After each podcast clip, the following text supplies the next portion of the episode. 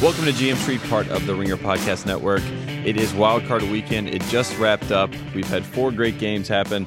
Uh, we had some upsets on Saturday. We had chalk games on Sunday. I am joined by Mr. Mike Lombardi on the on the phone right now. Lombardi, how you doing?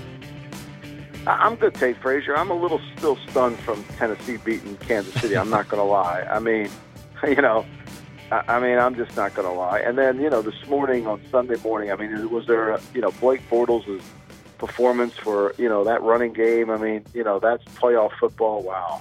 But that one, the Titan one, just blew me. But I'm doing good. I'm coming back tomorrow. I'll be back in the studio on Tuesday with you. We get right back at it again. Yep. Maybe you can make another appearance on No Bull. I'm, I'm really No Bull had a great week this week, and I think a lot of it was because of Tate Frazier. I, I don't know about that. I don't think it's a bump that I have going, but I will say that I missed you while you were in Waco. I'm sure you had a, a wacky Waco wildcard weekend. That was all the alliteration I have left for the day. Um, l- let's just start from the top, though. Let's start from the most recent game. Uh, we had the the Panthers going into New Orleans to take on the Saints a game that uh, we both talked about. It's tough to beat a, a, team three times, but it's easier when Drew Brees is your quarterback and you put up 30 points every single time.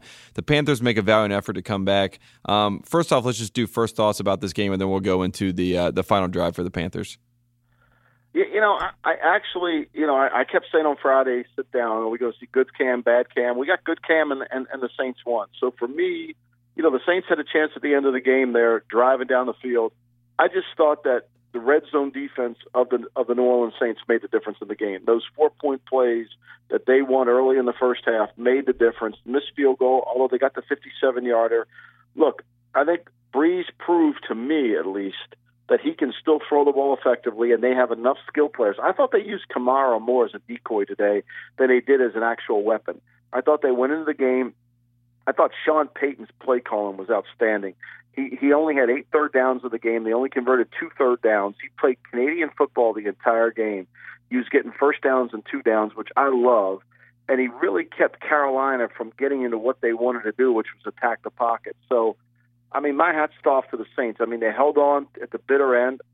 Thought they should have gone for it on fourth, on third and two. I thought they should have thrown the ball there because I didn't think they wanted to give Cam the ball back, because Cam was playing pretty good at that point. Yeah, and let's talk about uh, you talked about the cat and mouse game that was going on between Drew Brees and Luke Kuechly.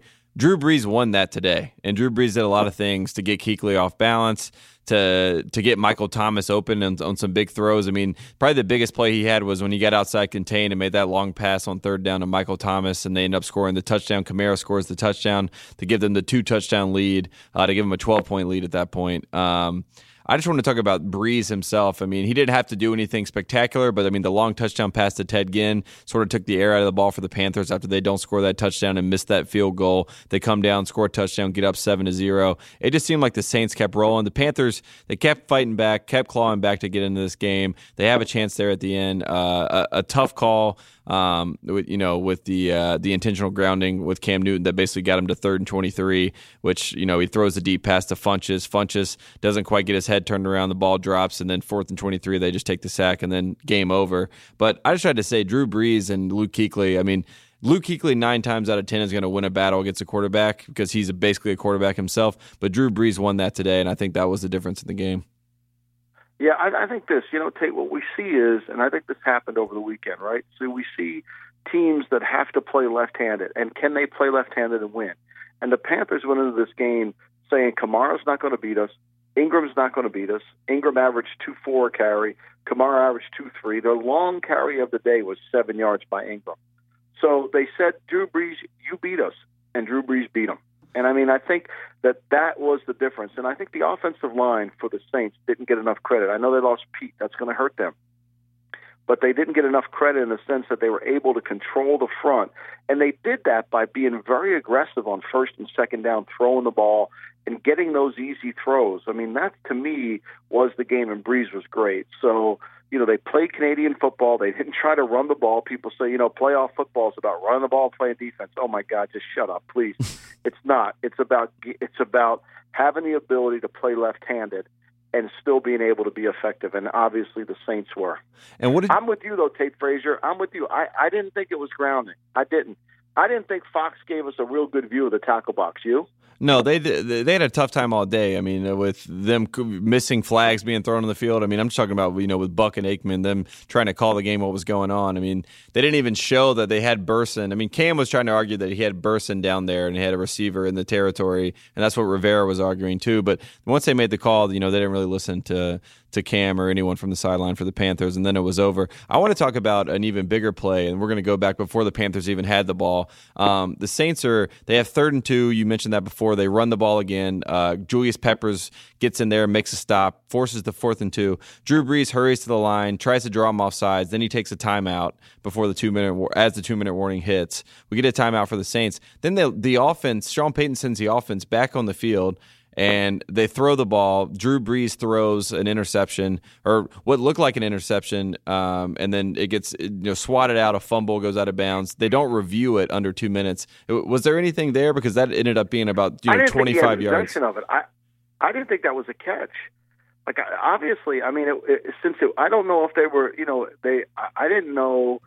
I didn't think it was a catch. I didn't think he he committed. Like I thought the ball was bobbling in his arms and I don't know if they reviewed it or not. I'm sure they're going to tell us. I mean, look, they get, get they didn't get the 10 second runoff. Thank God for Tony uh, for uh, Gene Steratore's brother Tony on the sideline there, who was the alternate official. He's the one who got the 10 second runoff. He came on the field and said it. He's a good back judge in the league, and so.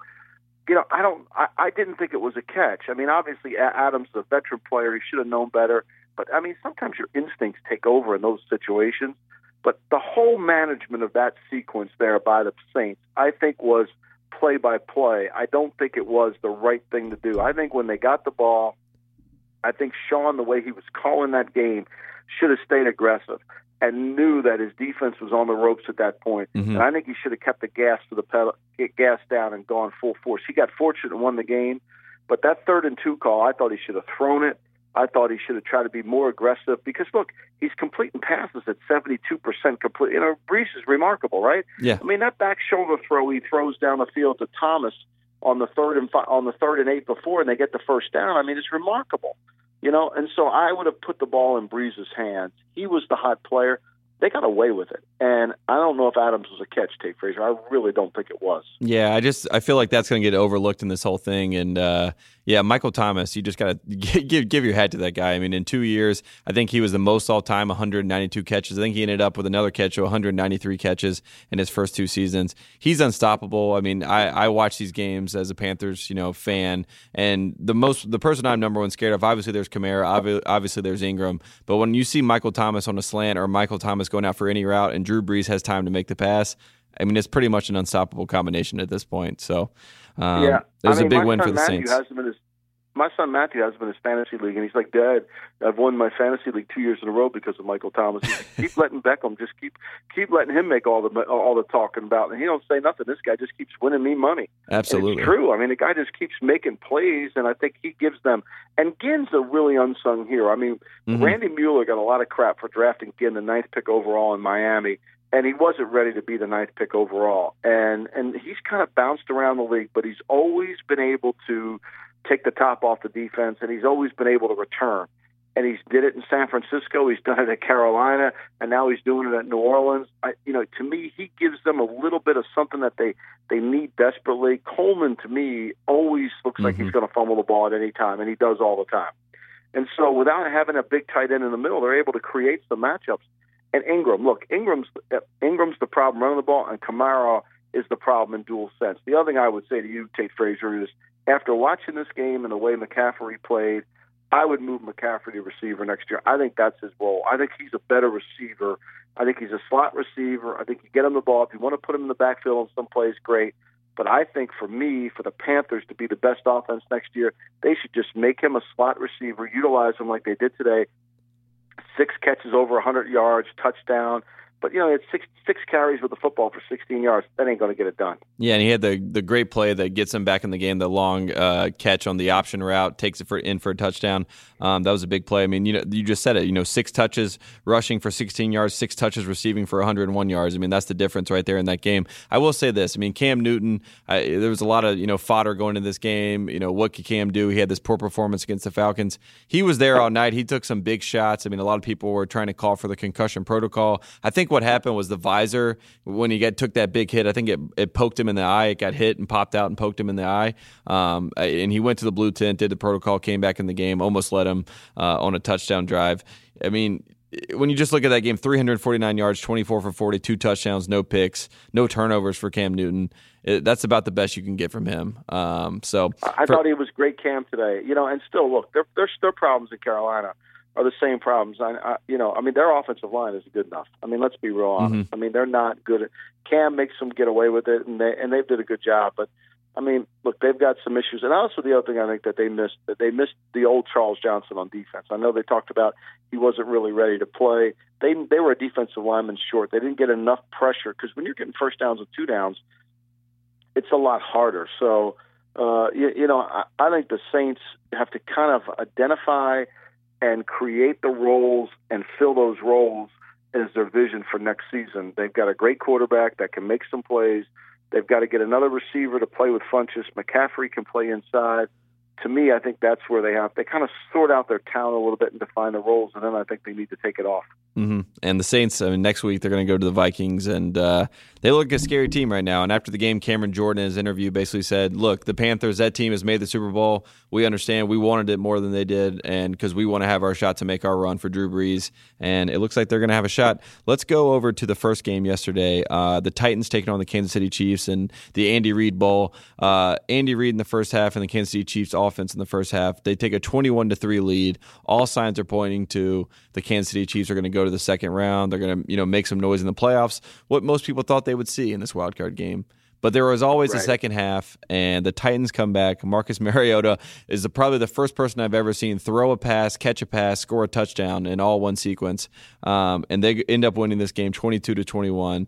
Um, an incredulous effort for the for the Titans. Uh, Jon Gruden reminded us when they won that you know we should, that he's been saying for a month we should remember the Titans. I don't know if that's true, um, but I will say this: I mean, the, the Tennessee Titans. the Titans have great.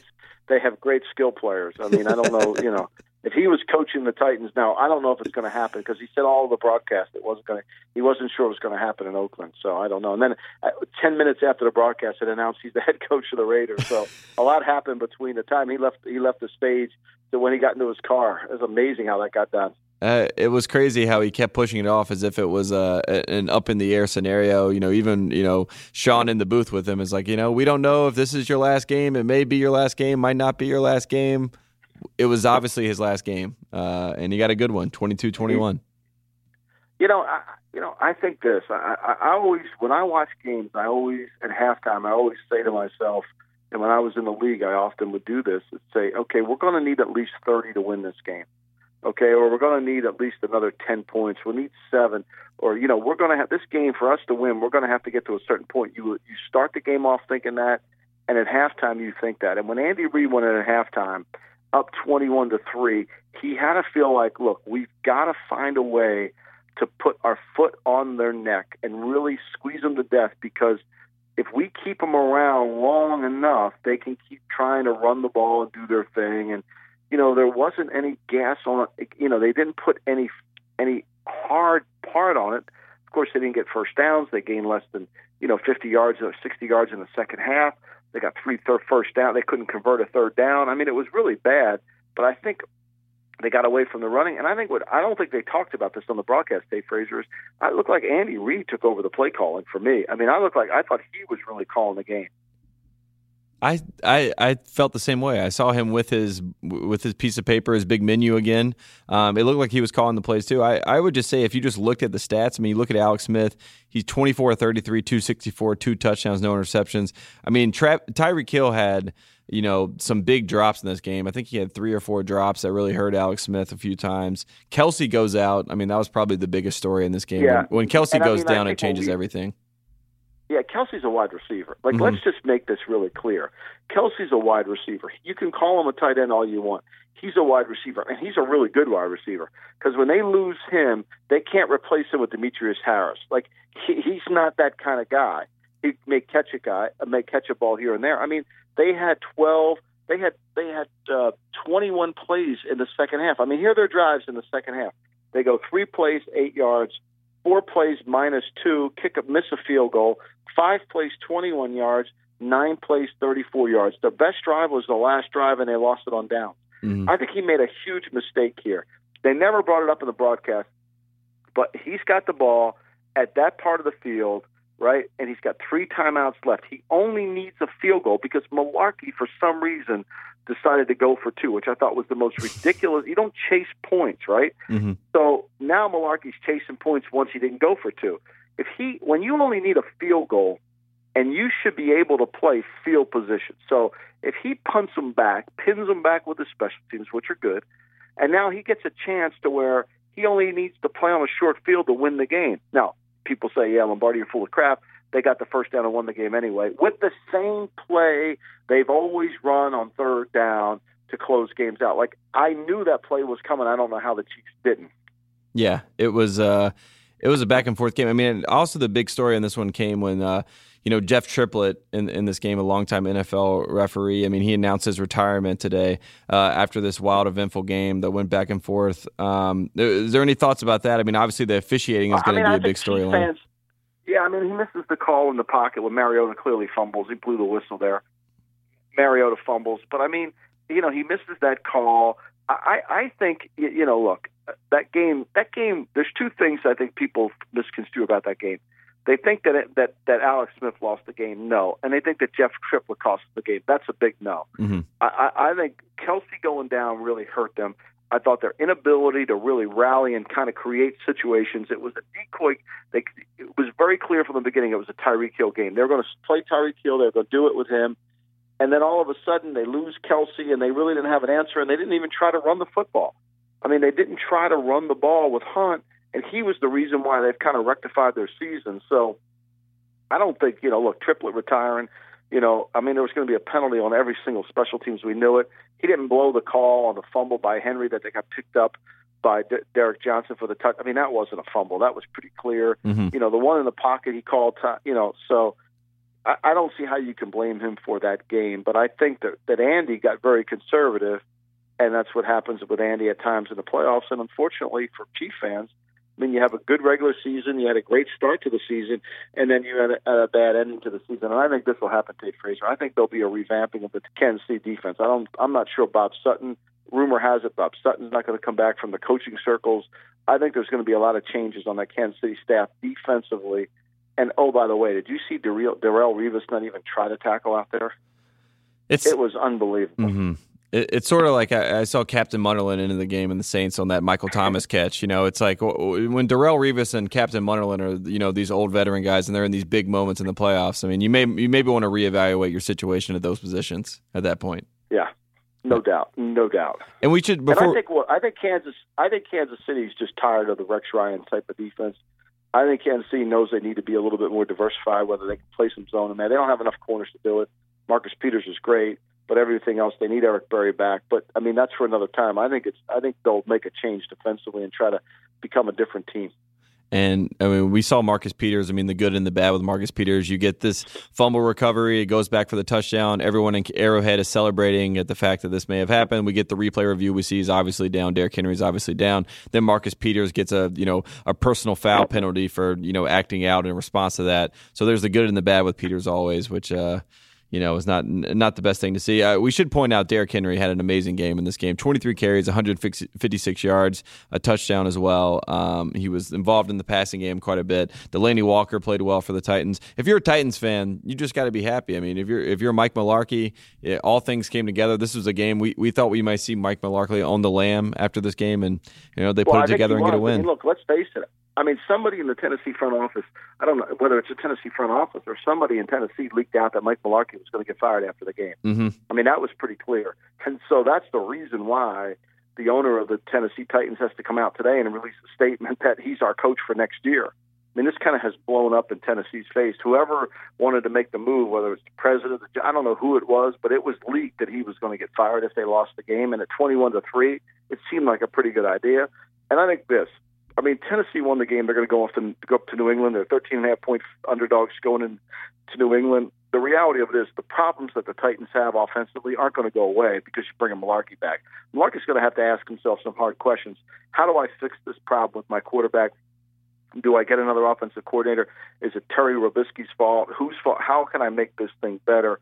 Because they got fortunate and they proved the point. The old line, Tate Frazier, were always one injury away from having a good team, and they were. That injury to DeMarco, DeMarco Murray gave them a chance to put Henry in the game. And look, let's face it, the Chiefs are not a good defense. I've said it all year. Mm-hmm. They're not good on defense. I thought they would win the game handily because I don't think Tennessee's any good.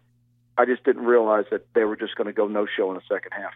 Yeah, it was the uh, the Andy Reid formula to a T. Uh, five straight home playoff losses for the Kansas City Chiefs. Uh, that's tough when you think about the atmosphere in Arrowhead. That that's a reality. Let's go to the next game on Saturday night, uh, the second game of the day the Atlanta Falcons came out to Los Angeles to take on the Rams in a big game. We got Sean McVay taking on Matt Ryan. We're going to see if uh, this Rams offense could hold up in the playoffs. Lombardi, I went out in Los Angeles to watch this game. Bars were packed. You were there, Tate Frazier? No, no, I didn't go to the game. I was just out in LA watching the game. Bars were packed, lines everywhere. The people wearing Rams jerseys. Uh, I, I saw Gurley jerseys. I saw Robert Woods jerseys. I saw Sammy Watkins jerseys. And uh, you know, by the end of the third quarter, I, I, started to see a lot less of those as time went by because the Atlanta Falcons came in and uh, they basically just showed that they were the veteran team, and, and the Rams looked young for the first time in a while. Yeah, you know, I think what Atlanta said. Atlanta said this: we're going we're, we're going to not let them run screens.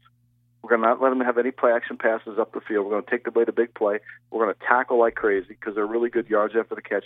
And we're going to make this game go really quicker, faster than Jared Goff can play. Mm-hmm. And, you know, and they did all those things. And it looked like, to me, I don't know what it looked like to you when you were drinking at the bar, but it looked like to me the, the Falcons had knew every one of the Rams' plays. Yep. I mean, Gurley still rushed for 100 yards, but – I mean, Goff's sitting there. He's struggling. He, you know, when he had time to check the runners at first and third to throw the ball, he looked like he could make some throws, and he did make some great throws. But for the most part, I mean, they just didn't look like the same explosive offense. It looked like the Falcons really had the better plan on how to do it. And I think Michael Brockers going out of the game for the Rams hurt them. The Rams got tired on defense, you know, because this Falcon team wasn't really blocking them very well. I thought early in the game, I thought the Rams just were behind in the game. I didn't think they lost control of the game. And then in the second half, when Atlanta decided to run the football on them and try to try to control the game that way, I thought they got the they got the look. They averaged three two a carry. Mm-hmm. I, I mean, I think the Rams played good enough defense to win the game. Matt Ryan made enough throws. They got the ball to the right people. They didn't turn the ball over. The Rams special teams turned the ball over. You know, it was one of those. I don't know if the game was too big for the Rams or if the Rams just maybe weren't as good as I thought they were as the season wore on, and I thought maybe they could overcome Goff's inability to make certain plays. To me, it's going to be an interesting. The Rams going to be fascinating next year when the schedule gets harder for them, and they play some better teams during the year, and how teams handle McVay's offense because what Atlanta did to him, to me, they were running their plays. He had a good, they had a good handle on him. Well, we talked about this on the uh, Saturday sit down or the Friday focus, depending on what you want to call it. Uh, this past week, you t- we or we had mentioned this even before earlier in the season with McVay phoning in those calls to and basically putting the checks in for Goff. You know, it's predetermined checks for Goff to have at the line it felt like the Falcons and Deion Jones and some of these guys on that defense, they were picking up on everything he was putting down. They, you know, they had obviously watched a lot of tape on this Rams team, and you could yeah, see it did. when they had the the second, you know, the second break with the slant, you know, for Kupp, which is basically his safety blanket. You know, Deion Jones is reading those routes twenty four seven. I think it, it sort of hurt Goff a little bit. Yeah, it did. I don't think. I, to me, they just never got in a rhythm. You know, they could never get. Of course, they couldn't have a. You know, never got in a rhythm because they couldn't convert third downs. They only had the ball 22 minutes. Mm-hmm. They really couldn't get going. I know they gained 361 yards, but everything they do is off play action. Those two man routes. They throw the ball up the field, and Goff looked like a little Bortles-ish in the first. I mean, in the first seven throws, he looked bad. I mean, he didn't have control of the ball. The game might have been a little bit big for him, and he kind of got used to it. He just didn't look very good in that game. I, I take my hat off to Atlanta. I didn't think they could come out there and win. I thought the Rams were the better team, but I'm kind of sold on Atlanta. I thought they ran the ball hard in the game. They played a certain way to win the game for themselves. They didn't try to become this pass happy team. They controlled the pace. They kept running even though I thought the the Rams did a good job on defense, I, I thought the Falcons hung tough. They were mentally tough in the game, and it was a great win for them. Now they're on to Philadelphia, which they're now, which is remarkable. The Falcons, the sixth seed, are a two and a half point favorite. I don't want to give anything away for the for cousin Sal and Bill tomorrow on the against the lines, but I mean they're a two and a half point favorite going into Philly. And it's not really shocking because I mean it comes down to the fact that they are the the, the reigning NFC oh, they're champions. Playing the best football, yeah. And, and they're it, they're playing like they did last now, year, right? Yeah, exactly. Yeah, like the Saints are playing good right now. The the Saints played left-handed, and I think to a degree, Atlanta played a little left-handed in this game and played well. To me, that's what I'm always looking for: is can you play left-handed and, and win? And you know, Kansas City, I don't know what they were trying to do. You know, Tennessee didn't have to play; they just kept doing their thing. Jacksonville, they didn't play left-handed or right-handed; they just let Bortles run around, and so and, and they won the game. Let's let, can we just let's talk about that game quickly before we, we Oh, move on God. to guess the Can narratives. say this? Can we just say this, Tate Frazier? After the game, I, I kept saying to my son Matthew, I'm watching the game with him, like Bortles looks like looks like he actually thinks he played good today. Like he's on the sideline laughing during the game when the Bills are in the four two minute drive coming down the field. Uh-huh. Bortles over there laughing. Like he's like, I didn't, it's almost like I didn't throw an interception. Nobody can be mad at me. Like, did he watch himself play? Here's my Blake Bortles fact of the day. He rushed for 88 yards, which is more than he threw for, which was 87 yards. Blake Bortles was the leading rusher. Throwing for 80.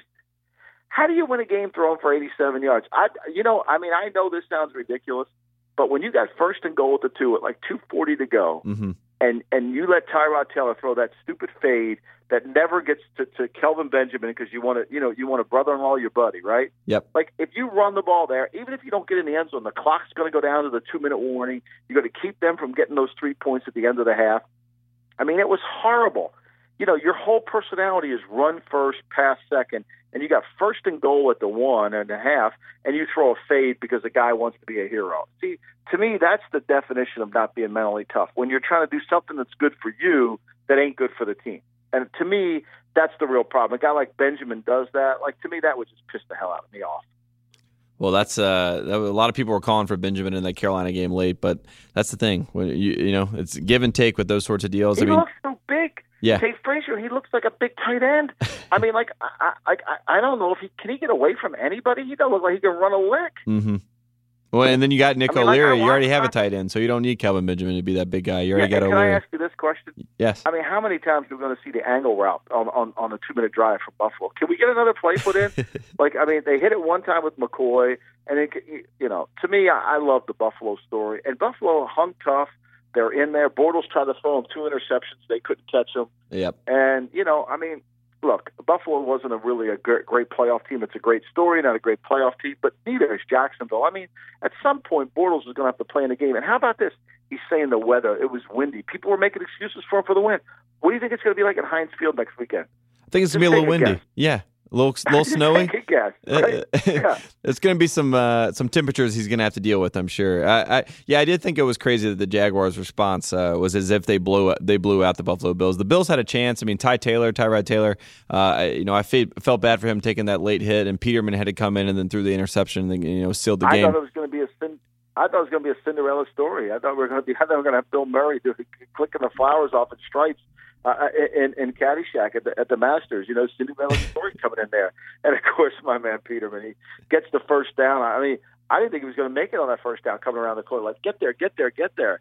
And he fumbled it. and He, he, he fumbled he it, fumbled. and luckily he recovered it. And then he comes back down and throws a pick. We should say, I mean, Jalen Ramsey, uh, probably one of the best corners in the NFL. I mean, Xavier Rhodes is up there, obviously too, left in the playoffs. But I mean, he he gets in front of that ball and then catches his own tip for the interception to seal the game. If you're a Jaguars fan, you should be celebrating Telvin Smith, Jalen Ramsey, Darius, all those guys. I mean, Blake Bortles. Yeah. I mean, I don't think we need any Can celebrations. you imagine?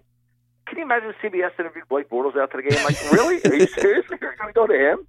I mean, you're going to him. I mean, you know, how about? I love the best shot of all is when the own Tony Khan's. They went to Tony Khan up in the box. Coughlin's writing notes, and David Caldwell's sitting next to Khan. And I'm thinking to myself, what do you think Caldwell's telling Khan? You know, it was a good idea. We put 19 million. See how valuable Blake is running the football. And all I kept thinking about Tate Frazier is this: How good would Jacksonville be if they had drafted Deshaun Watson? hmm I know Fournette's a great player. I'm not arguing that. But if you put a legitimate quarterback on that team, how good would they be? Yeah, it would be something scary. I mean, especially when you see Westbrook and some of these other receivers kind of show oh, signs. Oh yeah. I mean, unbelievable. We can't underestimate, and, and and if you didn't watch the game, I mean, Blake Bortles in this first half, Tony Romo was trying to be nice in the booth, but Blake Bortles was blatantly missing people that were just wide open. I mean, these were check down throws, these were screen passes. He was missing people by five yards, throwing it over their heads. I mean, it looked like someone that had never thrown a football was out there trying to give the ball to people. It was uh, uh it, it, was quite a sight. It was great, and Romo and Romo was getting his digs in without really digging. Yeah. He's like, "Well, see what happens when you throw a check down accurately." When they when they make some yards. It's so good. I loved it. Uh, it's the best. Quick break to get a word from our sponsor. Well, it's not really a sponsor. It's a podcast, and it's called Bachelor Party. January means three things cold weather, the NFL playoffs, and The Bachelor. The Ringer Podcast Network has responded by spinning off Juliet Litman's Bachelor Party podcast into its own feed. Every Monday night, right after the show ends on ABC, we post Juliet's breakdown of the latest, latest episode. Juliet's guests include former bachelors like Ben Higgins, former contestants like Ashley I, The Ringer's Roger Sherman, and super fans like The Sports Cow. Shout out to The Sports Cow. Tell the Bachelor super fan in your life to subscribe to Bachelor Party on Apple Podcasts, Spotify, Art19, SoundCloud, or wherever you get your podcasts. Now let's keep talking about football. All right, let's uh Let's uh, let's talk about the narratives of the week. I mean, I, am guessing your narrative will not be Blake Bortles as an elite quarterback, but you never know. Um, this is one of our favorite segments. We just try to guess what what some of the big storylines would be. First up, guess the narratives. What do you got, Lombardi? Well, I, I think this. I, I think it's going to be, you know, is the is the Patriots' demise and all this stuff, and te- does Tennessee have a chance because the Patriots are on their way down? And my number one narrative of the week is how insulted the Eagles are that they're the underdog and they're going to be the rallying cry mm-hmm. this week for them to upset the Falcons. I think that's going to be that's going to they're going to use that as the rallying call. Yep, th- those are two good ones. I, am I'm, I'm sort of in the same camp as that. I mean, I think the the prevailing narrative for me is going to be that the Atlanta Falcons are the are the team to beat in the NFC, um, and that's going to be going into Philadelphia, obviously against the number one seed. Nick Foles has been talking about how he's ready to roll uh, with this Eagles team, so that'll be fun. Also, I think a lot of people we're, we're joking about Blake Bortles, but I think a lot of people are going to convince themselves that the Jacksonville Jaguars will beat the Steelers in Heinz Field, and uh, I think that's something to watch as well. Yeah, I'm I, I, if they can do that, they're better. They're better than I am. But you know, look, I, I, I think this. I think it's. I think you know, we don't know what the weather's going to be like in either place, right? So it's going to be, you know, we got a game in Philadelphia, we got a game in New England, we got a game in Pittsburgh, and we got a game indoors. So that one doesn't count. I, I think this for me is. I, I truly believe the winner of the New Orleans Minnesota game might be the representative of the Super Bowl. I'm not saying Atlanta can't do it or Philadelphia can't do it. I don't think Atlanta can. I don't think Philly can beat Atlanta. But I think those two teams are right there. And then I, you know, I do think this. I think Pittsburgh and Philly one two seed. I mean Philly and New England, New England and Pittsburgh as the one two seed. I think that we're headed for that showdown, and I think that's going to be pretty clear. I think that's what we're going to get for championship weekend. But we still have a lot of time to talk about it. Yeah, a lot more time. I will say uh, I agree with you on that Saints Vikings thing. I think Saints are a team of destiny, but the Vikings have the home field advantage, and if they do win, I think they have a real good chance of. Uh, of making it to the Super Bowl. Uh, should we do some awards before we get out of here? I think we definitely should do some awards, Tate Frazier. I think we should do, definitely do some. We should talk about some coaches too, like like these coaches. Like we didn't even talk about our man now, Jon Gruden. Did he did he take the Raider job? I don't know. Did he do that? We uh, it, has been reported now what for like a week that he has taken the job. I mean, he's been named the head coach. He's accepted the job. I, I, I won't believe it until I finally see him go to a press conference and say that he is the well, head they, coach of the Oakland Raiders. I mean, that was the funny thing is they they have a press conference. They've already announced the press conference before he went to the podium. Went, started doing the game. They already announced the press conference on Tuesday, and yet he would tell Sean McDonough he didn't have it. So, you know, so that job's filled. Okay, and so my my sources tell me I think Matt Patricia clearly has the Detroit job think he's the favorite there. Shockingly, that Detroit didn't interview Josh McDaniels, which to me tells you everything you need to know right there. That that they believe, you know, they want to they want to keep their offensive staff in place. Jim Bob Cooter. I would think they keep their defensive staff. They want to get a new head coach, kind of keep some of the things they're doing and move forward. Uh, so I think that one there. I think Chicago and Indianapolis are, you know, they both interviewed Josh McDaniels. I think that's a direction that probably they would both go. I think Indy's still doing more interviews now as we speak, but you know, I don't think like Vrabel has a chance at say Detroit. I think he they think he's a little time away, and then the Giant job's going to be the fascinating one because the Giants, I really think from talking to people that talk to them, they feel like yeah, they understand what their problems are. They're probably more retro 1980s type of team. They want to change, but yet they really don't want to change. It's all the things we've talked about. So I think that hire is going to be interesting. I don't think it'll be a Patriot type guy at that place. I think it'll be somebody else. Um, McDaniels is the big name, though, right? With the Giants, that's what I've seen. Yeah, they did. I I, I don't see that. Ha- I I wouldn't think that would. I mean, as I said all along, I don't think I don't think Josh is going to take a job at a place where, you know, he he doesn't really know the GM and you know, the GM has all the authority over him. I think I think that's what I'm talking about in the '80s type of thing. I think the Giants have this mentality that the GM is going to be pick the players, the coach coaches the players. Well, that worked back then. Now it has to be a collaboration of both people. You know, they've got to work together to come up with a consensus. And I think that's the only way that that I think that I'm not speaking for Josh, but I think that's the only way that that could happen. And if that does, then you know, I, I would be surprised if he went in that direction to go work for a team that just had such a strong decision making the way they've set their structure up. And maybe the Giants would be willing to change. I don't know that. But to me, if they were willing to change, they would have changed long before this. Well, you never know. There could be a big fish coming back on the market. I'm still in the camp that I want Bill Belichick to go back to the Giants. I know you're not going to sign on that for that. the worst. I mean, that had to be the worst rumor I have ever. I mean, did you see what I tweeted out, Tate Frazier? I tweeted out that that was like he has a better chance of landing on Mars, and then it was great. You know, it's the only thing. You know, the one thing about Twitter, there's always somebody that has an answer for anything. Like, well, there's already been seven landings on Mars. I didn't even know that. Did you know that, Tate Frazier? I think there's a bunch of rovers. We've had no humans on Mars though, so it doesn't count. Uh, so I, I guess, yeah, I didn't even know that. Like, I had no idea that that was even possible. It you is. Know? So anyway, SpaceX. Yeah. Anything is possible. But I will say this: I, I, put it out there as a complete joke. I took a picture of Lawrence Taylor and Bill Belichick with Lawrence Taylor dumping the Gatorade on him, and just said, "I want this to happen." And uh, then it came up in like two or three news reports. Folks, I'm just kidding. This, this is for fun. This is these are not real reports. I, I do not think Bill Belichick I mean, is going back to the Giants. I can't believe people actually wrote it and believed it. Like I can't even believe it. Like I don't even understand how people could write that. Think that first of all, do you think for one second Kraft's going to let Belichick just walk out of the building? I mean, come on, please. I mean, what are we talking about here? I mean, really, seriously. Any anything for the storyline, anything for the drama. I would say. Yeah, don't let the facts get in the, don't let the facts get in the way of the story, right? Exactly. Let the story happen. We'll figure out the facts later. Uh, speaking of exactly. facts, let's lock down some awards. Uh, these are all facts yeah. that we're going to throw out there. Um, first up, and I don't even know if this if this is ac- applicable for Wild Card Weekend, but we're going to put it out there anyway. First up, time to go on the lamb. Uh, is there anyone that needs to go on the lamb this week for you, Lombardi? Well I would think Blake Bortles would go on the lamb. Like, look, at some point, like, don't do any interviews. You didn't win that game, okay? You know, like, just stay low key. You know, don't don't let this get to your head a little bit. I think that might be good advice for Blake. But you know, I, I think Buffalo did a nice job this year. They should be proud of their football team. Everybody thought they were going to tank. They made the playoffs. You know, I think the same thing with Carolina. You know, they've had a lot of uncertainty, and you know, obviously Jerry Richardson is now just, he is going to go on the lamb because he's going to sell his team. Mm-hmm. So but other than that, I, I you know I would be low key. I think the thing now is let your play speak for yourself. You don't need press conference. Just let your play speak for yourself. And there's some really good teams. I mean, Atlanta's playing really good. New Orleans is playing really good. Let them speak for yourself. Yeah. Uh, so go on the lamb if you're trying to do your own media press tour. Just go on the lamb. We don't need that. Yeah. Uh, uh, next up, we got the Fred Palermo Award this week uh, for the best game plan. What do you think about that? Who who wins Fred Palermo? I, I thought, you know, I thought the Saints. I know, I know that uh, the Saints have beaten them twice. I thought the Saints' game plan was really good today.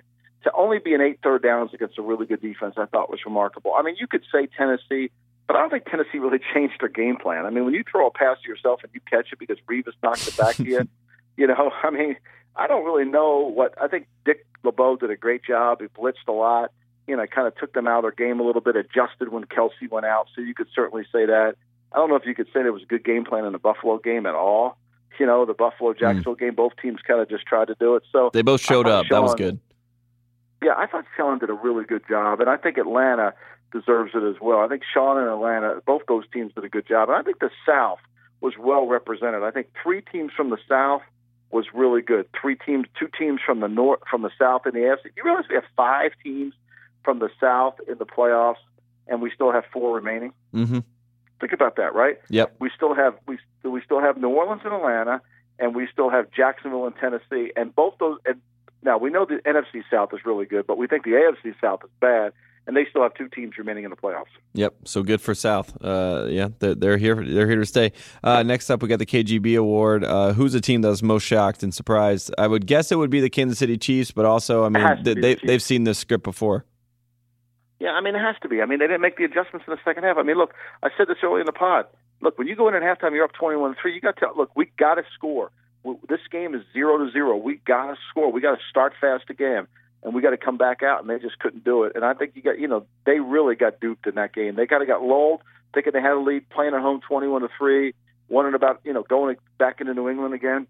Horrible, really. That's a tough loss to get over. I can tell you that right now. That's going to be a hard one for Clark Hunt and his entire organization to swallow. Yep, definitely. I mean, five straight home losses in the playoffs is really hard to swallow for anyone. Uh, next up, can't tell my courage from my desperation. Um, I'm fighting. I, I don't know what this is going to be. What do you have for this one, Lombardi? Well, I, you know, I, I think the team. You know, I would say it's. I would say it's got to be Blake Bortles. I'm not sure he's courageous. I just thought he was desperate. You know, and the way yes. he was running around, I wasn't sure he was courageous. I thought this was tailor made for Blake. I didn't think he was. I wasn't sure he was courageous. I just thought he was desperate, and he did it, and he made the plays he had to make. You know, and so give him credit. Take your hat off. He won a playoff game. I'm going to have to eat a uh, this week on No Bull. I'm going to have to eat a. Uh, a tofu meatball because he's in the playoffs. I mean, if he beats New England, oh my God. I mean, if he beats Pittsburgh, oh my God, I have no idea what Joel Solomon will have in store for me then. Yeah, he's drawing up uh, uh, devious plans as we speak. I'm sure. exactly. Yeah. Last one, you're probably going to just have to read off a lot of uh, Blake Bortles stats. Like Blake Bortles has won more playoff games than Deshaun Watson. You know, all, types. I'd be shocked if Blake Bortles did win a Golden Globe tonight. To be honest with you, I mean, I'm sure he's probably there. Disaster sure artist. Probably... He won. That was him. Uh, oh, that's the best. That's good. Uh, final one. If you don't know, now you know. Uh, heading in to uh, past the wild card weekend, first round, uh, we're going to go to the, the see the top seeds this weekend. If you don't know, now you know. What do we know, Lombardi? I, I think we know Atlanta's Atlanta's over the Super Bowl over the Super Bowl hangover. I think they're back. I think they feel pretty comfortable going out there and winning. I think that Dan Quinn deserves a lot of credit for keeping the team together. So I think you can tell they're for real, and I think you can tell the Saints are for real. I don't know much more than that. That's about what I know. Yep, and I agree with that. I think if uh, if I were to pick a team right now to watch out for, it'd be the New Orleans Saints. Uh, they seem like they're a team on a mission. They've been about it all year. They got a great running backs, uh, two great running backs, and an unbelievable receiver that I think. Well, I think Michael Thomas is uh, you know, his notoriety is going to climb up an upper echelon as this playoff run continues, especially if they play like they did today um, against the Minnesota Vikings. So that's something to, to keep an eye on. Uh, Lombardi, before we come back, we're going to be back on Tuesday. Per usual, show will go up on Wednesday. Uh, is there anything else you have? One final thought before we get out of here? No, I'm just looking forward to seeing you back again. When I'm back, that's it. Tate Frazier, we'll get back on it again. Looking forward to it. Perfect. And I'm studying some college hoops so I can so I can know what the heck's going on, so I can be on one shining moment. Yeah, like, well, we're gonna have you on the podcast for sure. We'll we'll, we'll try to figure out what's going on with uh, Hofstra basketball if we can get it back. No, I I, I just found out uh, Fultz is back practicing. He did five on five today. It's a miracle. I tweeted out, "It's a miracle." Every time I see hear it's a miracle, I think I'm back in Shawshank. It's a miracle. It is a miracle. So did you see his jump shot? That that's not a miracle. No. That's a disaster. I saw it. All right, Tate Frazier, I got to go now. You just, you just ruined my night. Thanks a lot. this has been another edition of GM Street, part of the Ringer Podcast Network. I am Tate Frazier, and I am graced by the presence of the great Mike Lombardi. Lombardi, I can't wait to have you back. I'll see you. I'll see you Tuesday, Tate. Bye bye.